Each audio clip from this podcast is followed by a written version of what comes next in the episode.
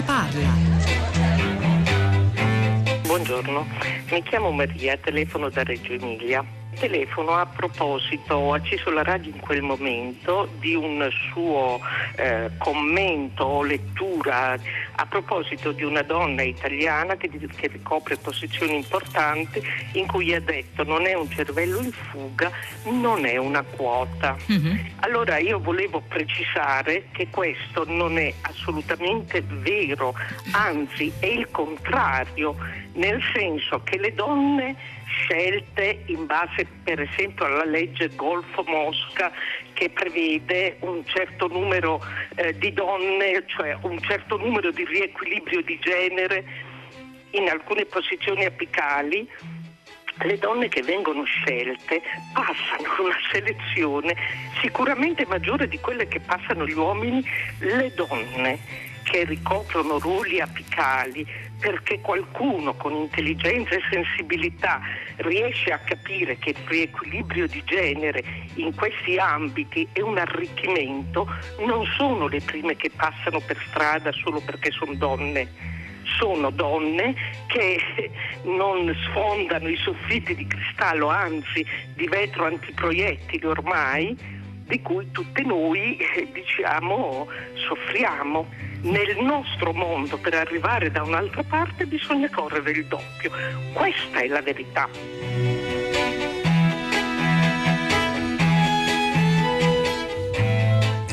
Eccoci, sono le 10, 2 minuti e 10 secondi quasi. Una buona giornata da Pietro del Soldà. Benvenuti a tutta la città ne parla. Questa telefonata di Maria da Reggio Emilia stamani al filo diretto di prima pagina con Angela Mauro che conduce il programma eh, questa settimana ha messo al centro una riflessione a nostro modo di vedere decisiva. Eh, ci sono due notizie, due belle notizie che vengono dal mondo della ricerca e dal mondo del giornalismo e riguardano la nomina direttore della direttrice dell'agenzia internazionale Reuters, la giornalista italiana Alessandra Galloni, davvero un orgoglio anche per il, per il giornalismo italiano e nello stesso tempo poche ore prima in realtà era stata nominata per la prima volta alla guida del Consiglio nazionale delle ricerche, il CNR, la fisica italiana Maria Chiara Carrozza, che noi già avevamo conosciuto per la sua esperienza politica e di governo come ministra dell'istruzione e dell'università mm, nel governo Letta. Due storie eh, eh, mo- molto belle da, da, da conoscere e da approfondire. Vi posso già annunciare che Maria Chiara Carrozza sarà nostro ospite stamattina, tra qualche minuto a tutta la città ne parla, e che però aprono anche ad una riflessione più ampia. L'avete sentito, il discorso di Maria, insomma il tema eh, dell'assenza davvero eh, scoraggiante di donne nei ruoli apicali nella nostra società, al punto che due notizie come queste eh, fanno scalpore, fanno riflettere, portano noi stessi a scegliere di fare un dibattito, insomma, perché evidentemente un problema gigantesco c'è in molti comparti della nostra società, in alcuni più, in altri meno. Eh, abbiamo uno strumento che ha quasi nove anni ormai la legge Golfo Mosca che porta il nome di due donne molto impegnate su questo fronte, Lella Golfo e Alessia Mosca, la legge sulle quote rosa e posso già dirvi che anzi una delle due eh, firmatarie di questa legge è collegata con noi. Lella Golfo, buongiorno e benvenuta. Buongiorno, grazie dell'invito. E sarà dunque il caso di fare un bilancio, ricordando anche quelle parole del Presidente del Consiglio Mario Draghi che nel suo discorso, quando si è accettato di guidare il governo italiano di fronte alle Camere, ha parlato di rispetto farisaico delle quote rosa, quindi con una sorta di, sembra di capire, presa di distanza da questo strumento per riequilibrare i, i generi nei ruoli apicali nella società italiana. Ecco noi anche Alessia Lautone, buongiorno e benvenuta. Buongiorno a voi giornalista, da poco nominata direttrice dell'agenzia di stampa La Press, dopo una lunga esperienza alla guida di un'altra agenzia importante come ADN Kronos. L'autore, se è d'accordo, comincerei da lei, innanzitutto per spiegarci come dobbiamo leggere questa, questa, questa cosa importante che ci inorgoglisce, diciamolo pure, anche come italiani. La Reuters, essere alla guida della Reuters significa essere uno dei ruoli in cui si influenza, almeno così verrebbe da pensare, l'opinione pubblica mondiale, si dicono cose fondamentali sull'economia e sulla finanza e più in generale male sulle notizie che circolano, che poi fanno breccia nei sistemi radiotelevisivi e giornalistici del mondo intero. Oggi c'è un articolo di Giuseppe De Filippi del, sul foglio che eh, Angela Mauro ha letto durante la rassegna, nel quale De Filippi ricorda che però insomma, dobbiamo essere orgogliosi fino a un certo punto perché Galloni in realtà si è proprio formata all'estero, ha studiato ad Harvard, alla London School of Economics, non è proprio eh, un prodotto del giornalismo e in più in generale del sistema di formazione italiano. E tuttavia, insomma, ehm, c'è da ragionare su questa storia resta italiana comunque eh, ed, è eh, sì. fatto, ed, è molto bello il fatto, che sia una donna a dirigere un'agenzia così importante eh, anche se oggettivamente sarebbe un veramente un risultato eccezionale anche se fosse stato un uomo, insomma per, per l'Italia diciamo, è vero che si è formata all'estero, però resta italiana. E, è molto, rispetto a quello che diceva prima, è molto, sì, è molto faticoso per una donna, questo sicuramente, e quindi forse l'aria sta cambiando però, no? forse rispetto anche a quello che diceva sulle quote rosa, eh, che sono state uno strumento sicuramente stra utile, non utile, perché eh, laddove non, eh, non, non, si riusciva eh, a trovare una soluzione, le quote rosa questa soluzione per un, eh, per un verso l'hanno trovata. Certo che sarebbe bello e credo che tutti quanti eh, concordiamo sul fatto che non averne bisogno eh, sarebbe la cosa migliore, forse l'aria sta cambiando e forse adesso si può cominciare a pensare di non aver bisogno di quote rosa, anche queste nomine lo dimostrano. No? Ancora una battuta sul, sul, sul settore sì. di sua competenza. Lei è la direttrice di un'importante agenzia di stampa. Ieri sui social network si sono moltiplicate le discussioni a commento della nomina di Alessandra Galloni alla guida di Reuters, dove insomma si ricordavano, si facevano i nomi delle poche donne alla guida di giornali, telegiornali, reti radiofoniche e televisive, agenzie di stampa. E qual è lo stato di salute dire, del, del, della condizione femminile nei ruoli apicali nel giornalismo italiano? Sta cambiando, eh, sta cambiando forse, ma con troppa lentezza e ci sono ancora tantissime difficoltà, le opportunità di crescita sono indubbiamente differenti, i salari sono differenti. L'altro giorno sentivo mh, la professoressa Ercoli Finzi, no? l'ingegnere aerospaziale, ricercatrice, sì. grandissima donna, in una trasmissione televisiva mi ha colpito perché ha detto smettetela di chiedere alle donne l'eccellenza, ci sono tanti uomini normali che ricoprono ruoli anche importanti nella società società, invece alle donne è richiesta sempre l'eccellenza. Ecco, in quel momento io veramente l'ho adorata la professoressa Ercoli Finzi perché è vero, cioè a una donna è richiesto sempre il doppio e purtroppo anche noi ci sentiamo sempre in difficoltà, no? ci sentiamo sempre in dovere di dimostrare molto di più, quindi lavoriamo il doppio anche se siamo magari pagate di meno, forse questo sta cambiando e deve assolutamente cambiare, eh, speriamo che le nostre figlie non debbano più parlarne nemmeno di questo problema.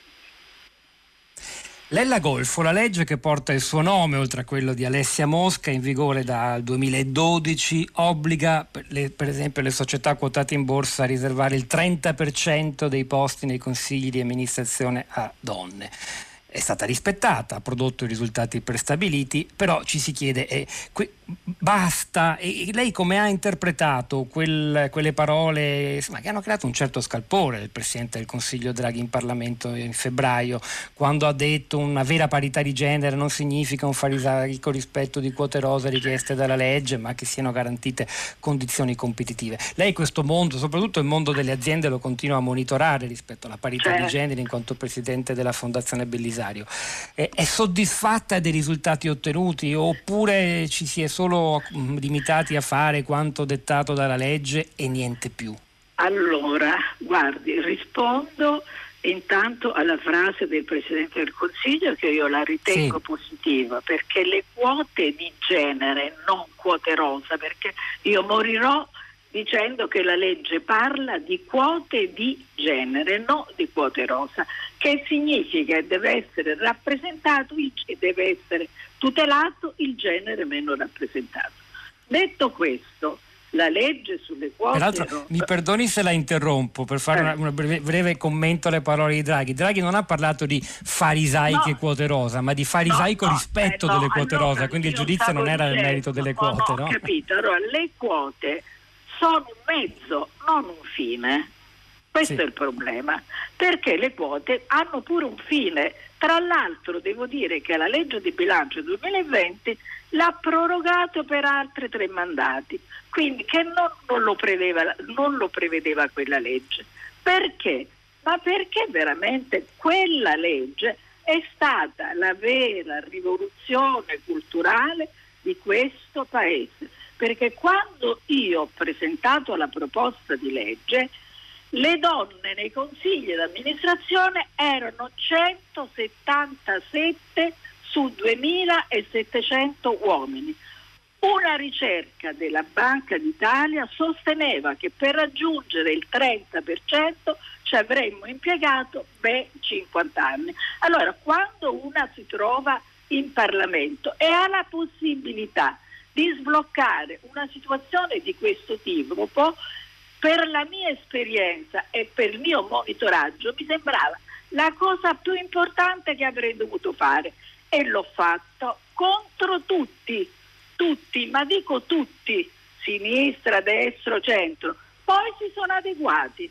Allora, le donne allora si diceva che non c'erano, che non erano preparate. La Fondazione lancia un appello per raccogliere mille curricole eccellenti, ne abbiamo raccolti 3.000, l'abbiamo fatto identificare, poi non erano preparati, abbiamo fatto un corso di formazione per otto mesi con la Deloitte, quindi abbiamo anche formato le donne.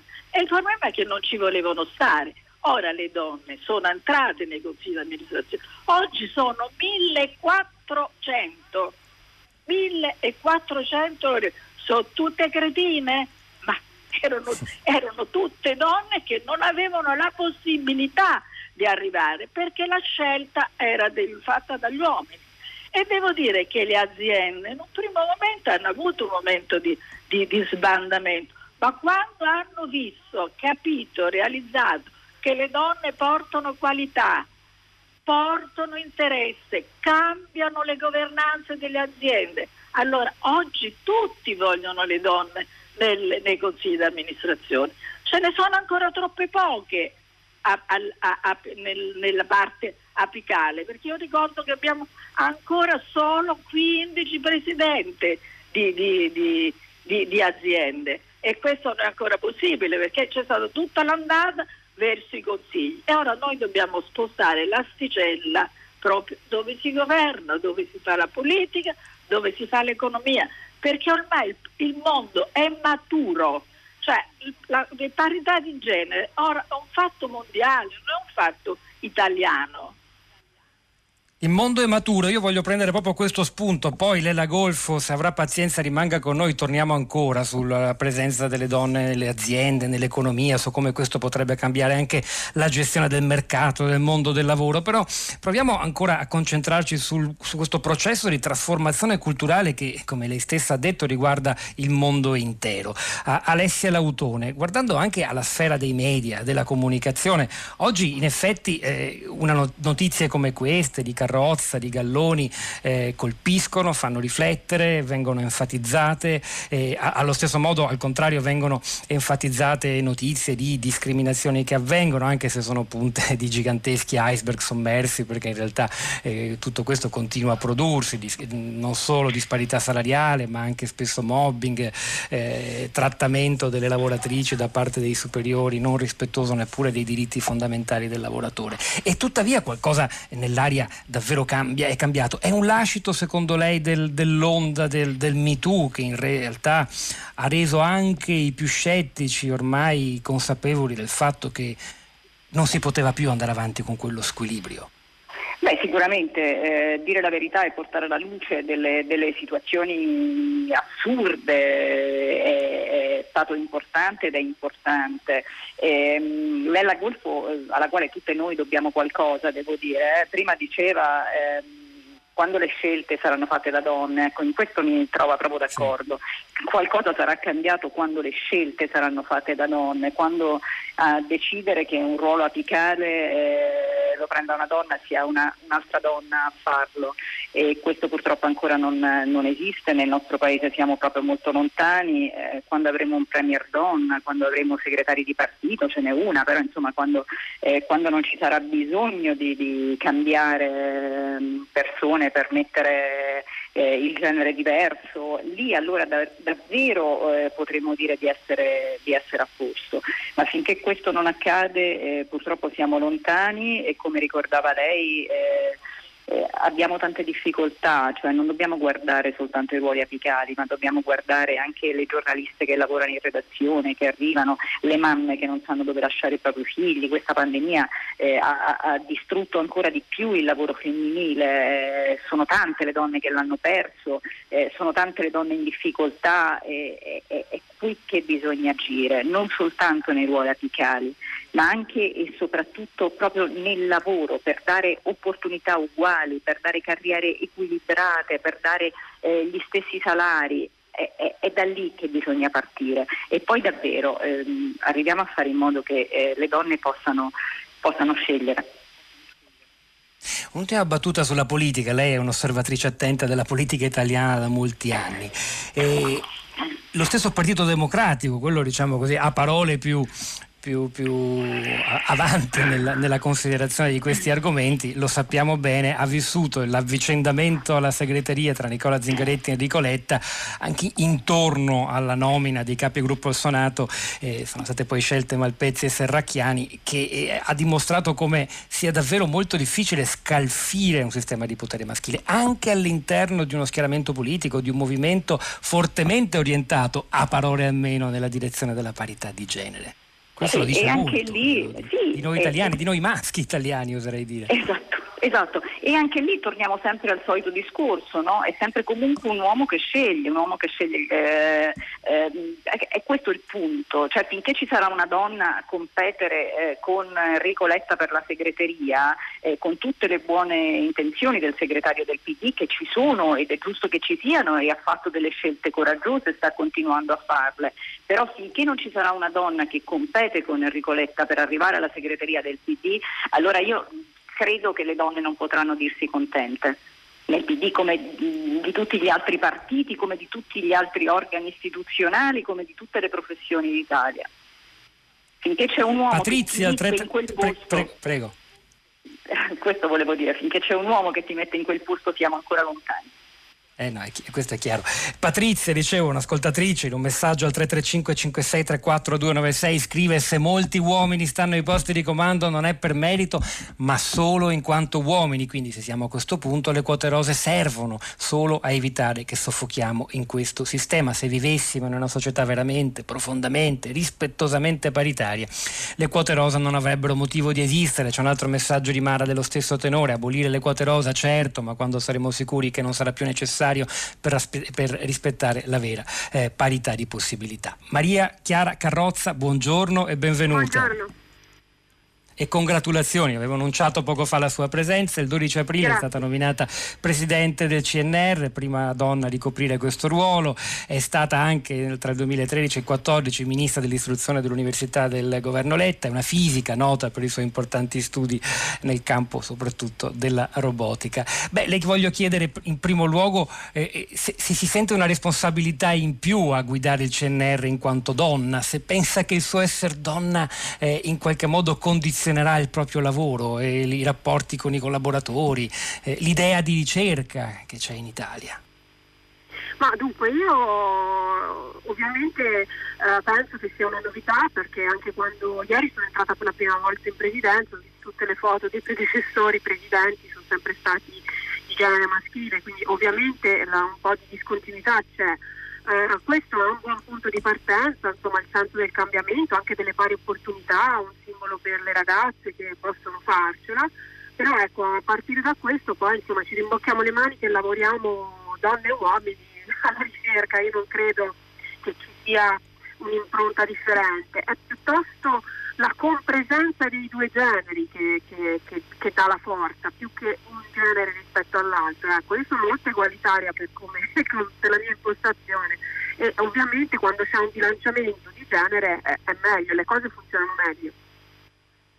E te le posso fare una domanda eh, personale? Noi l'abbiamo invitata stamattina, molto contenti della sua nomina, la conoscevamo, è stata anche nel passato ospite a Radio 3, a Radio 3 Scienza, ha dato il suo contributo anche alle nostre trasmissioni, ma l'abbiamo chiamata in una trasmissione in cui non parliamo di ricerca, parliamo appunto di parità. Eh, io stesso mi ritrovo nelle sue parole, una visione egualitaria, quasi a volte devo dire per me stesso non binaria per quanto riguarda il merito, e però c'è un problema gigantesco che lei la Golfo ci ha descritto poco fa ancora per quanto riguarda i ruoli apicali. Le dà un po' fastidio, la imbarazza le, le, le sembra come il segno di uno sguardo mio perché essere, essere invitata a parlare in quanto presidente del CNR donna?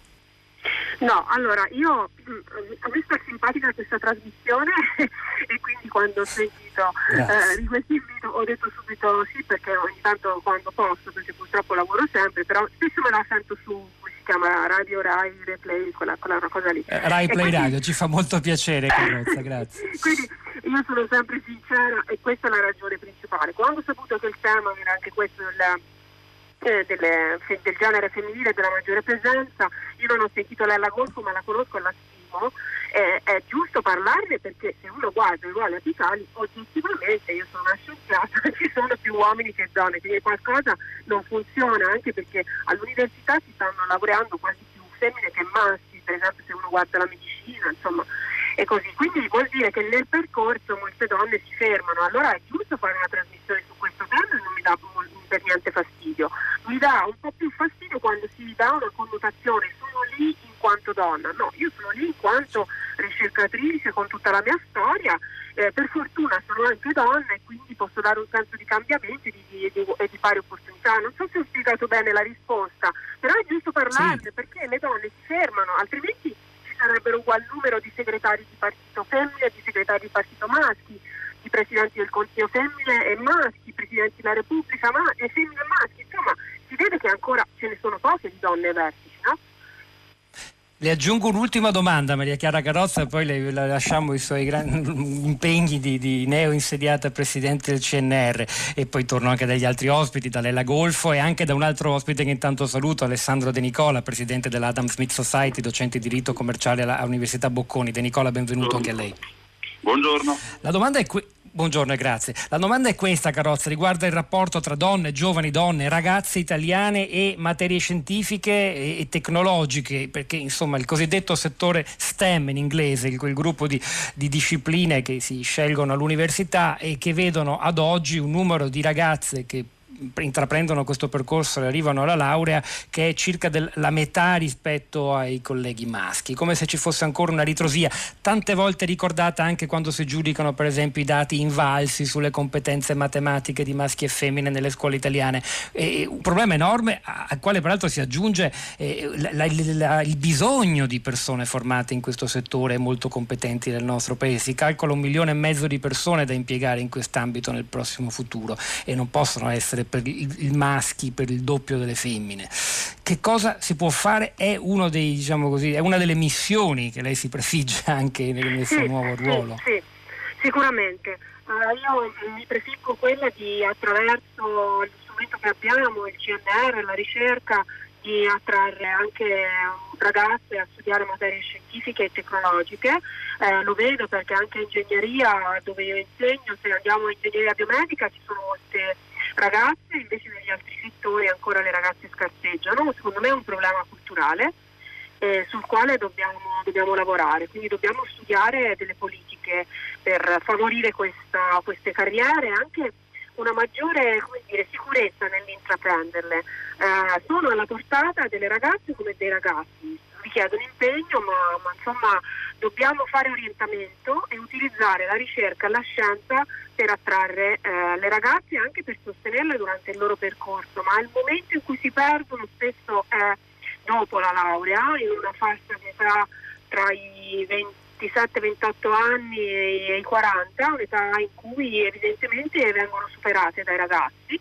E quindi dobbiamo capire che cosa, che cosa serve per evitare questa enorme dispersione di, di, di, di capitale umano, di talenti.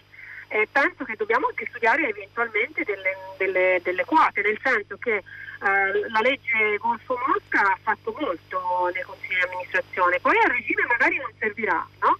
Io mi auguro che un giorno si potrà dire non serve più, però fino a che c'è questa disparità dobbiamo intervenire in qualche modo per garantire questo equilibrio di genere, per esempio dare dei premi alle imprese, alle istituzioni che hanno un ugual numero di eh, donne e uomini nelle posizioni eh, dirigenziali o di quadro.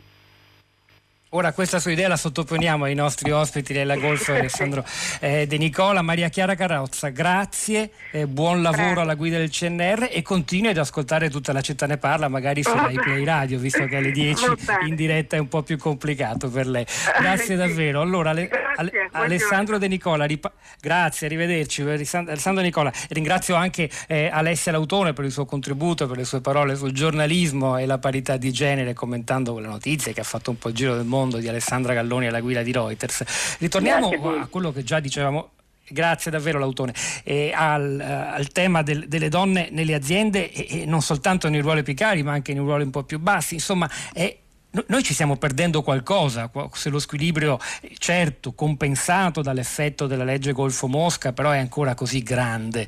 Eh, e soprattutto, De Nicola, le chiedo, lei ritiene che se ci fossero più donne a dirigere le aziende, il mondo del lavoro, a intrattenere rapporti con i collaboratori, a gestire le, le risorse umane, sarebbe, sarebbe, diverso, sarebbe diverso il mercato, ci sarebbe magari un modello meno verticale, più cooperativo nella gestione del potere aziendale?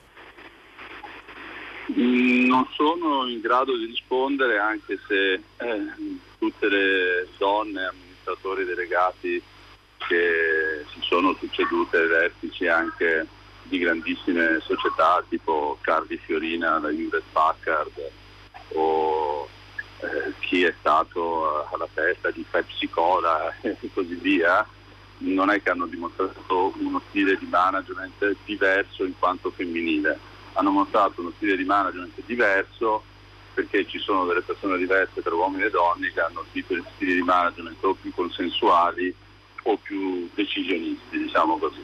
Quindi non, non, non sono in grado di dirlo, ma l'esperienza ci dice che tutta questa differenza non c'è.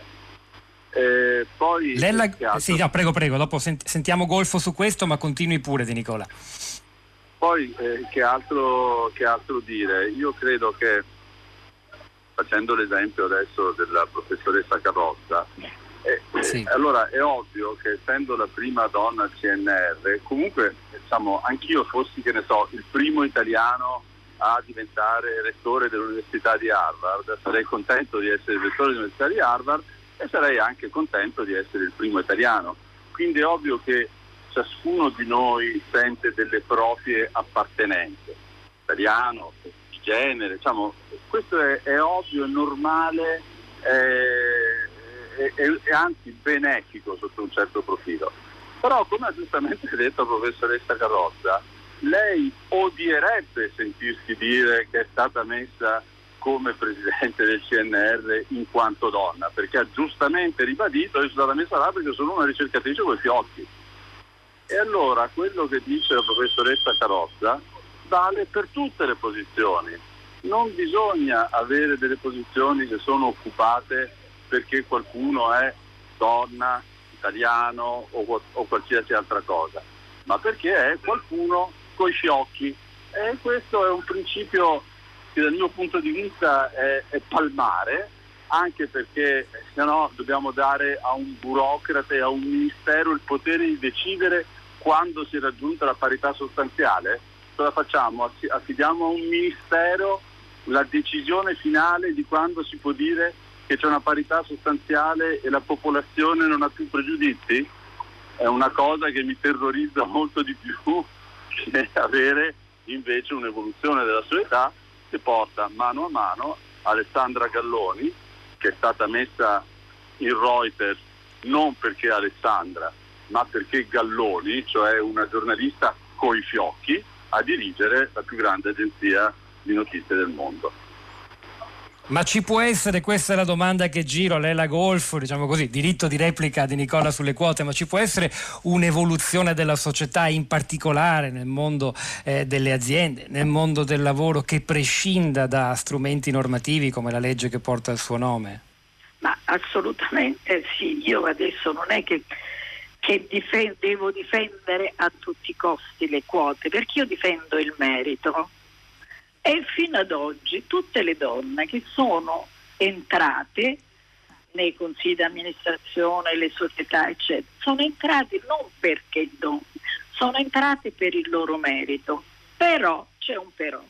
Se non ci fosse stata quella legge, questo 30% che ora è diventato 40% sarebbero entrati. Ecco, la professoressa Carrozza che io che la Fondazione Belisario l'ha premiata col premio Belisario, che ormai è l'Oscar delle donne, ben del 2012.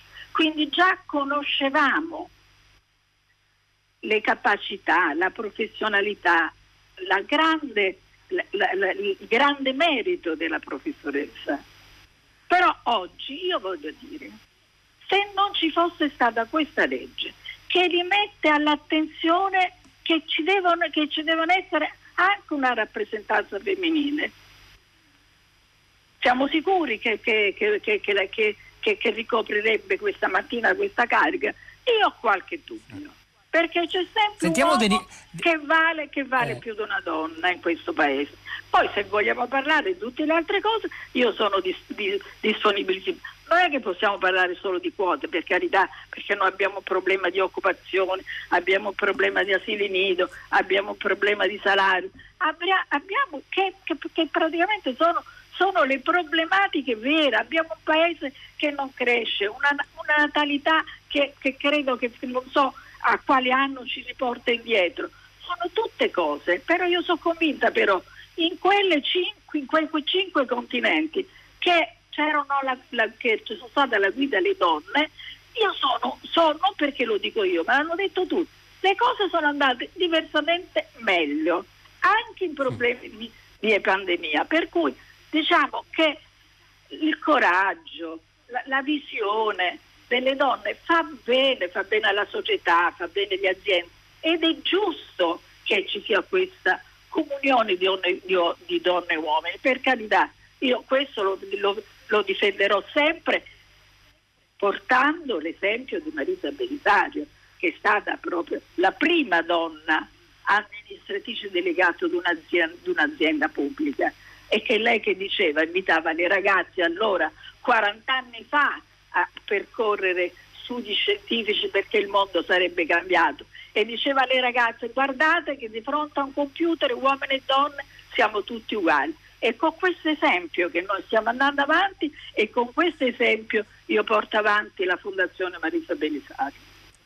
Lella Golfo, eh, presidente della Fondazione Bellisario, firmataria della legge Golfo Mosca che nel 2012 istituì le quote rosa eh, nelle aziende italiane. Alessandro De Nicola, un'ultima battuta a lei. L'ha convinta l'ultima riflessione di Golfo, cioè a dire certo non possiamo fossilizzarci sulle quote, però se non ci fossero state degli strumenti normativi di quel tipo, magari una scienziata coi fiocchi, per usare la sua espressione come carrozza, eh, a quel ruolo non sarebbe arrivata. Non parliamo di galloni perché lì siamo in un altro mondo.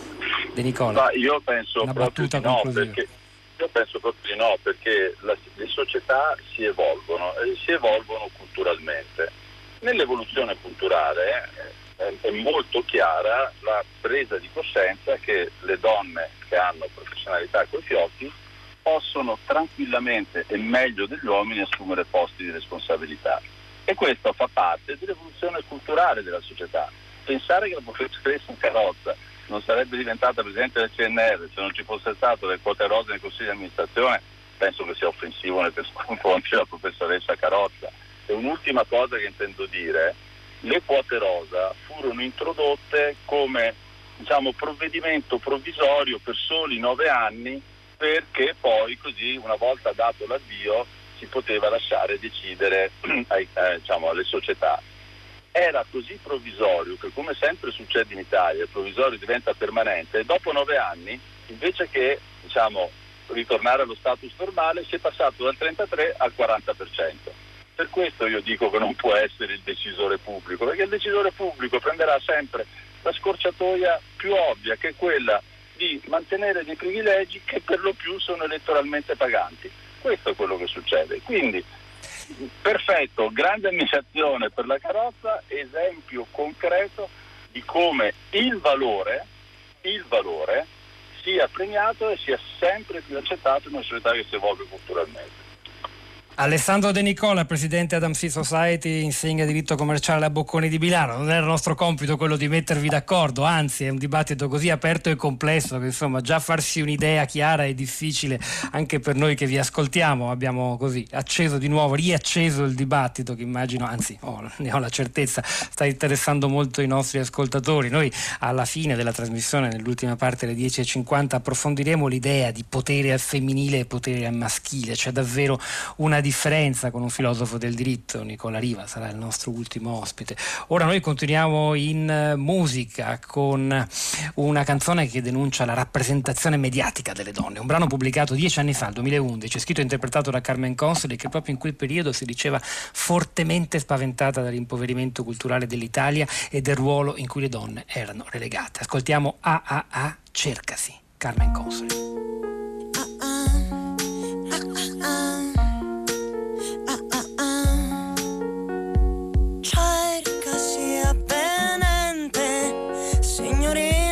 Fornita intraprendente, giovane e brillante, ma più di ogni altra cosa dolce e consenziente.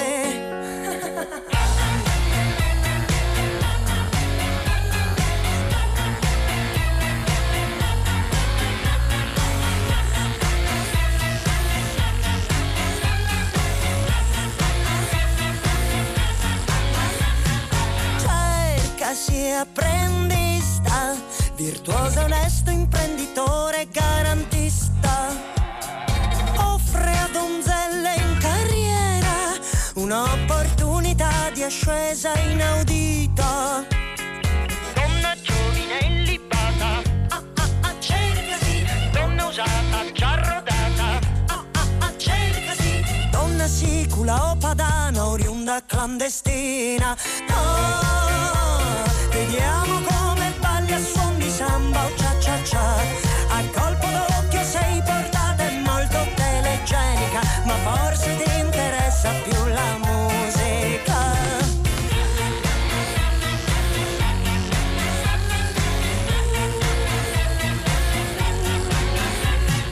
Cercasi badante, un ottantenne miliardario affascinante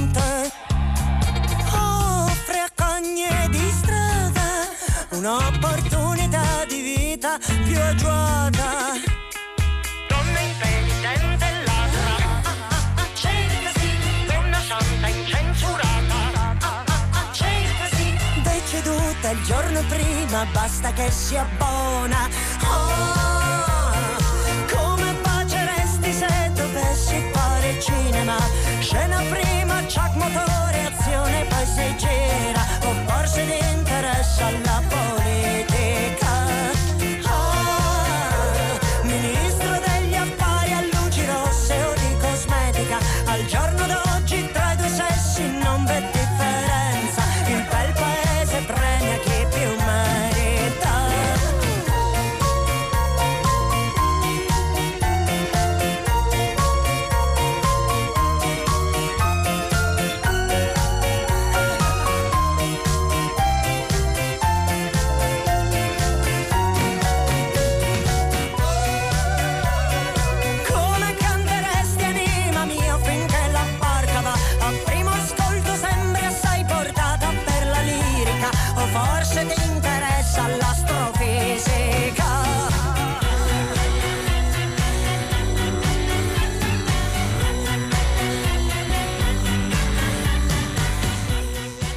Cercasi avvenente signorina, ben fornita, intraprendente, giovane brillante, ma più di ogni altra cosa dolce e consenziente. Beh, non le mandava a dire Carmen Consoli in questo brano del 2011 che sembra francamente molto attuale anche per l'Italia del 2021. È il momento di vedere cosa succede in rete sul tema di oggi qui a tutta la città ne parla e soprattutto le reazioni di, di noi, di voi ascoltatori. Rosa Polacco, la parola a te.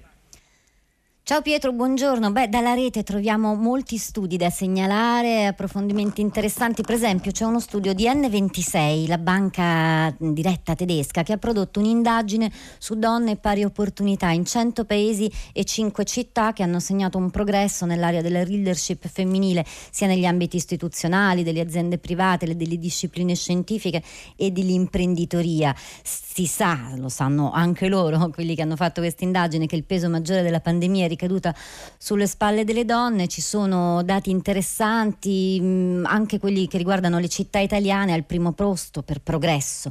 In Italia c'è Roma, seguita da Milano, Firenze, Napoli e Genova, però lo studio è abbastanza ricco e interessante anche perché viene da una banca dove peraltro il problema è abbastanza presente. Ehm, poi dal sito lavoce.info un articolo di Francesca Luppi e Alessandro Rosina, demografi, solo la parità tra uomo e donna, la libertà di scelta, lo trovate in rete, e una notizia dal Fatto Quotidiano, parità di salario, questa è la grande questione, tra uomo e donna, nel Lazio presentata una legge per colmare il divario salario è la prima in Italia e la Presidente della Commissione Mattia eh, dice penso alle professioniste che ogni giorno si alzano e sanno che la loro voce sarà presa meno sul serio a quelle che quando si sceglie un posto va sistematicamente a un uomo, anche meno qualificato. Sentiamo la vostra voce in diretta, c'è Alice da Cuneo, buongiorno. Alice ci sente? Alice forse... Pronto, buongiorno Rosa, buongiorno Pietro, mi Eccola. sentite? Buongiorno. Prego, benvenuta. Buongiorno. Sì, io quello che ho voluto scrivere col mio messaggio è che appunto oltre alla dimensione del potere, quindi al ruolo apicale, che mi sembra un po' essere l'ultimo anello della catena, nel mondo del lavoro per noi donne ogni scelta piccola, quotidiana di conciliazione lavoro-famiglia è davvero a volte un'impresa eroica e in questa prigione culturale, chiamiamola così, siamo un po' imbrigliati come generi, quindi sia gli uomini sia le donne. Le donne da una parte con la criticità di cui stiamo parlando, gli uomini anche però che incontrano resistenze, imbarazzi a ottenere permessi e congedi, quindi forse la prospettiva è un'unione e creare possibilità per entrambi i generi perché le rispettive condizioni permettono un cambiamento, in quanto sono dei vasi comunicatori in qualche modo. Grazie Alice per, sì, per il suo eh, contributo prezioso. Sentiamo anche le vostre voci registrate, i vostri messaggi WhatsApp audio. Nella mia esperienza di quote rosa rispetto alle elezioni negli organismi eh, Consiglio regionale e Consiglio comunale, ho potuto notare che eh, la corsa che erano gli uomini che facevano la corsa ad accoppiarsi con eh, candidate eh, poco, mm, diciamo poco credibili o poco interessate alla elezione rispetto alla doppia candidatura, eh, alla doppia preferenza eh, di, di, genere, mh, mm, cosa che non ho notato invece da parte delle donne candidate che erano più interessate a, diciamo così, fare da sole piuttosto che avere l'appoggio di, di, di un uomo. Questo la dice lunga poi sull'uso che ehm, si fa anche delle quote rosa da parte di, degli uomini. Grazie. Grazie. Allora, Sergio su Facebook scrive: Beato il popolo che non ha bisogno di quote, che non accetta discriminazioni in base a sesso, colore della pelle, lingua, religione. La gestione del potere non è questione di sesso, ma di interessi, cultura e posizione sociale. C'è Cristiana collegata con noi da Venezia. Buongiorno. Sì, buongiorno, mi sentite? Mi sentite? Prego. Sì.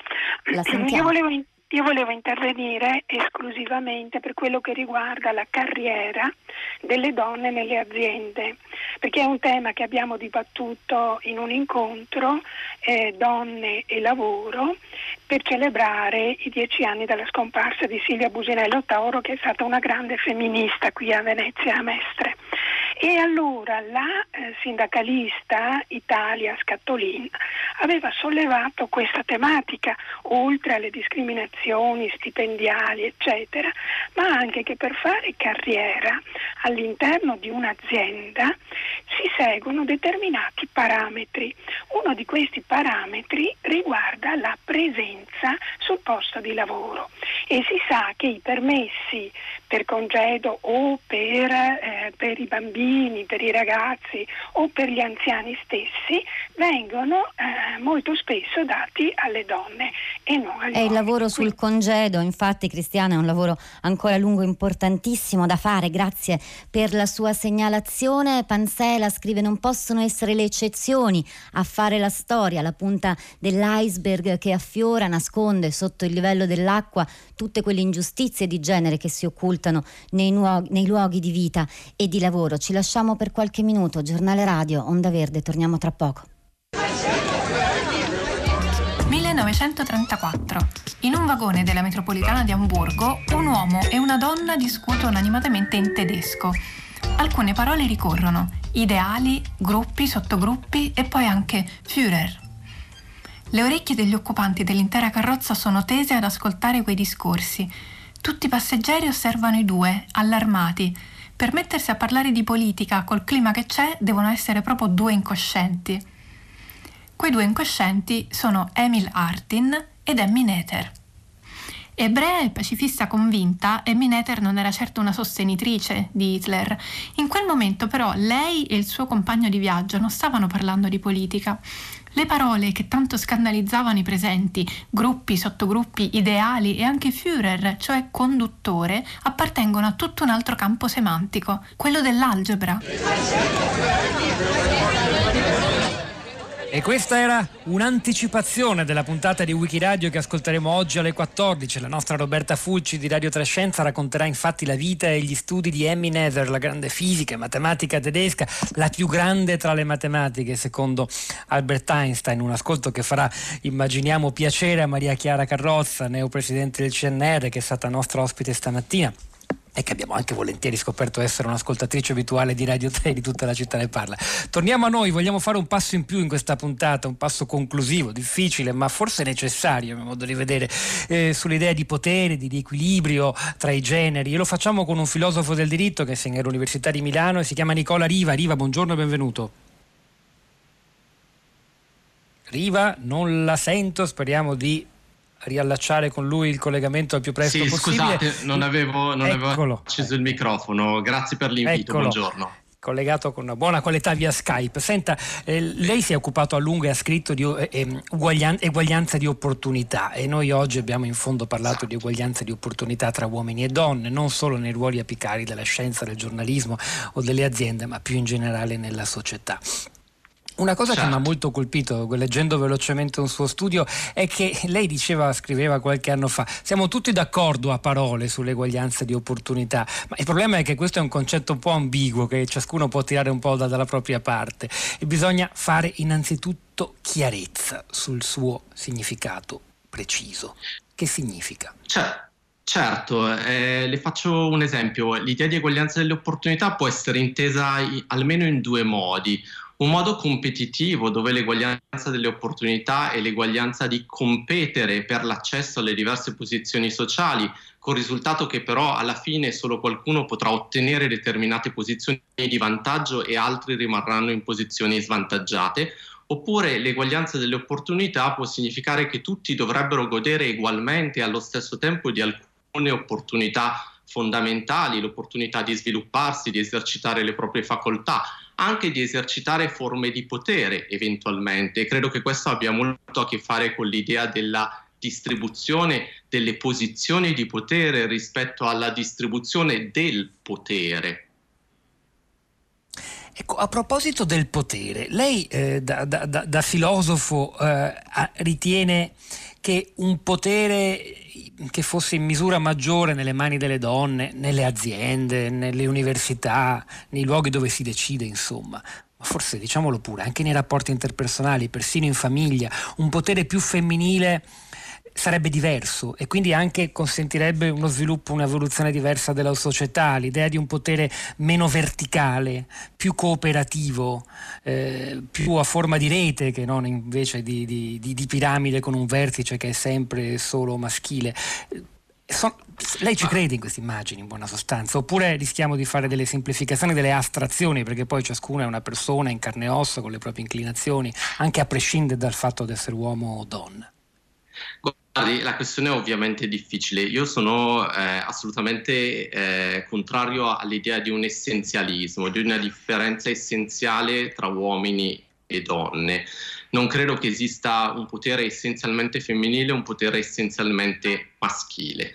Eh, credo che il problema principale nel, eh, che riguarda potere e genere riguardi appunto la distribuzione del potere, il fatto che le donne oggi in una società maschilista sono escluse dal potere e dall'esercizio del potere o quantomeno ne esercitano meno di quanto non eserciti l'uomo.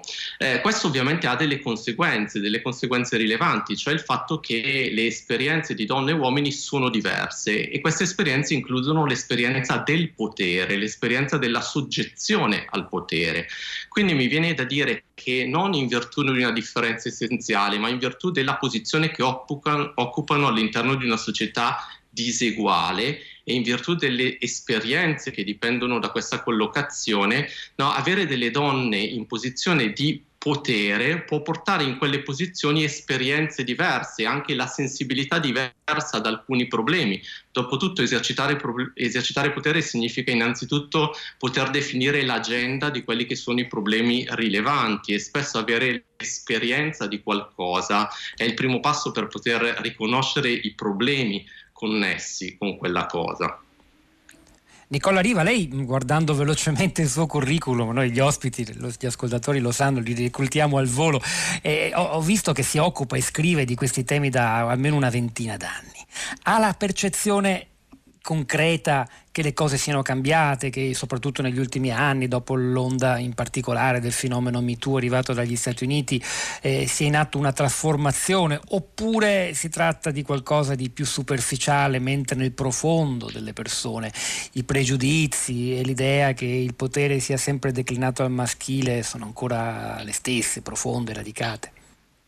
Ma guardi, io sono un inguaribile ottimista, eh, penso che tanti cose siano cambiate, che, eh, abbiamo, che si abbia una percezione diversa di questa questione e ho molto fiducia nelle giovani generazioni. Io vedo quotidianamente i miei studenti che ovviamente sono, eh, non sono un campione rappresentativo della popolazione, sono selezionati, ma ho visto proprio nel corso degli anni cambiare all'interno della dinamica della classe, ad esempio la relazione tra ragazzi e ragazze, che potrei dire oggi è divenuta paritaria nella quantità degli interventi, nella capacità di prendere parola in classe. Cioè, secondo me ho notato proprio un cambiamento a tale livello. Questo non vuol dire che non, vi siano più problemi e abbiamo avuto eh, degli esempi vergognosi e imbarazzanti eh, del modo in cui la, la classe politica in quest'anno eh, ha gestito la questione della distribuzione del potere o dei ruoli tra uomini e donne, con eh, una sottorappresentanza delle donne